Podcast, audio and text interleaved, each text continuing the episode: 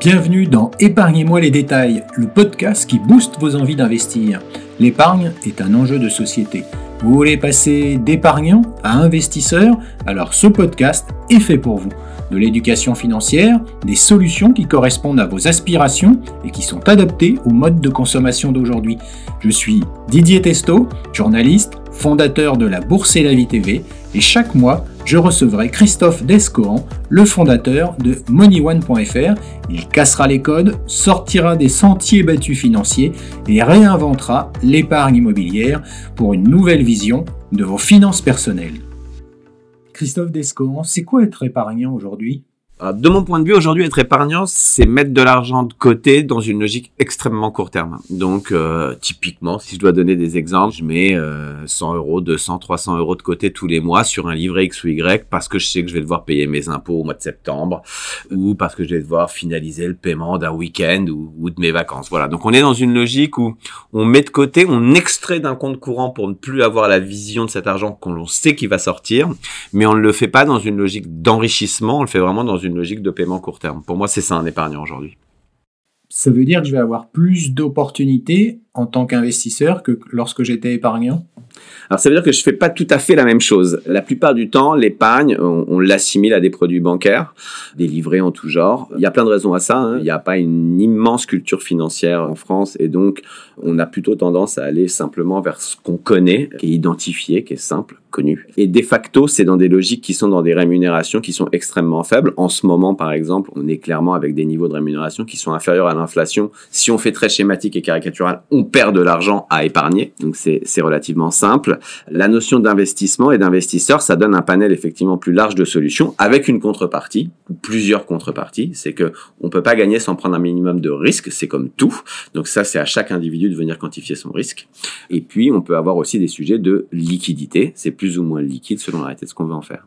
Comment expliquer que je reste épargnant alors que j'ai pu avoir peut-être euh, des taux d'intérêt négatifs euh, et donc j'ai perdu de l'argent durant la période oui, c'est ça. Alors, il y a plusieurs critères. Il y a un déficit de connaissance des offres éligibles. Ça, c'est la première chose. Donc, effectivement, on a plutôt tendance à venir se positionner sur des produits qu'on connaît, dont on a entendu parler. Et la plupart du temps, via son système d'intermédiation classique qu'est la banque et qui n'a pas obligatoirement un panel de solutions extrêmement large. Donc on est effectivement dans un déficit de connaissance des offres adaptées. Et puis, je le dis souvent, c'est un acte qui n'est pas complètement épicurien, euh, l'épargne ou l'investissement. Autant on va être engagé, investi pour venir acheter quelque chose qui est en lien avec une passion, le sport, le vélo, le voyage ou autre. Autant cette notion de mettre de côté, d'investir pour des gains futurs et donc pour une épicure future, elle est moins évidente pour les gens. Donc c'est ces deux critères-là qui font un peu le delta entre l'épargnant et l'investisseur. Et, mais il y a quand même aujourd'hui de plus en plus de solutions, de la démocratisation de l'épargne, des, des, notions de communication sur les solutions qui sont de plus en plus importantes. Alors quand je suis épargnant, j'ai aussi cette faculté de récupérer l'argent que j'ai placé, cette épargne, sur un livret. Ça fait aussi partie euh, des arguments souvent mis en avant.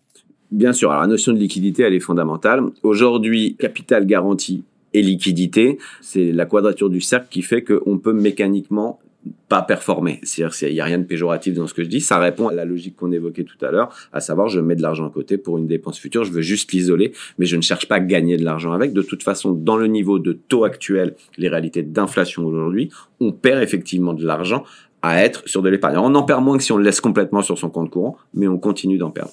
Si on est dans une logique d'exposition un peu plus long terme, donc là on doit être effectivement dans quelque chose, quand on est investisseur, on doit être dans une logique un peu plus long terme mécaniquement, et qui peut avoir une influence plus ou moins importante sur le niveau de liquidité.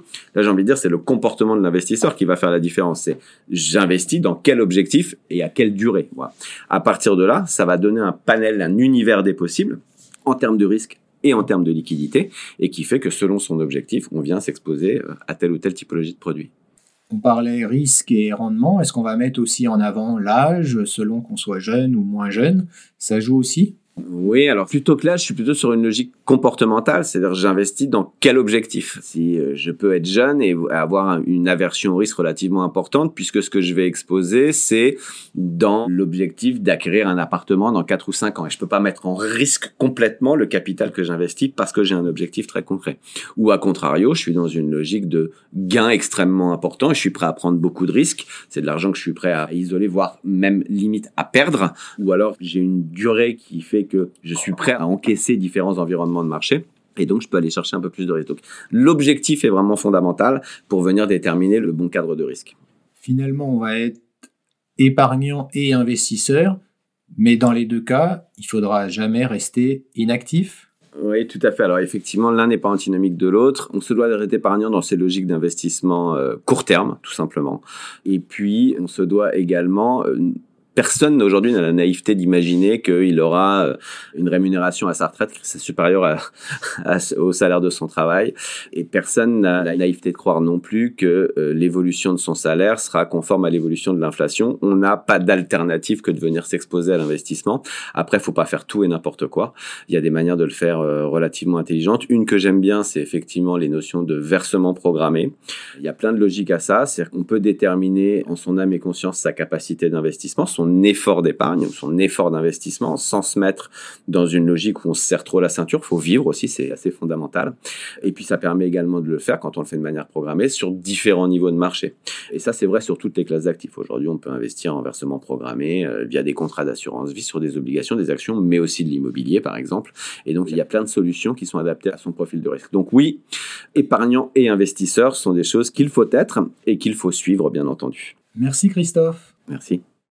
MoneyOne.fr, investir, maintenant c'est comme ça. La SCPI est un investissement de diversification dont la durée de placement recommandée est de 10 ans. Investir comporte des risques, notamment de perte en capital et de variabilité des revenus. Prenez-en connaissance. Rappelez-vous qu'un crédit vous engage et doit être remboursé.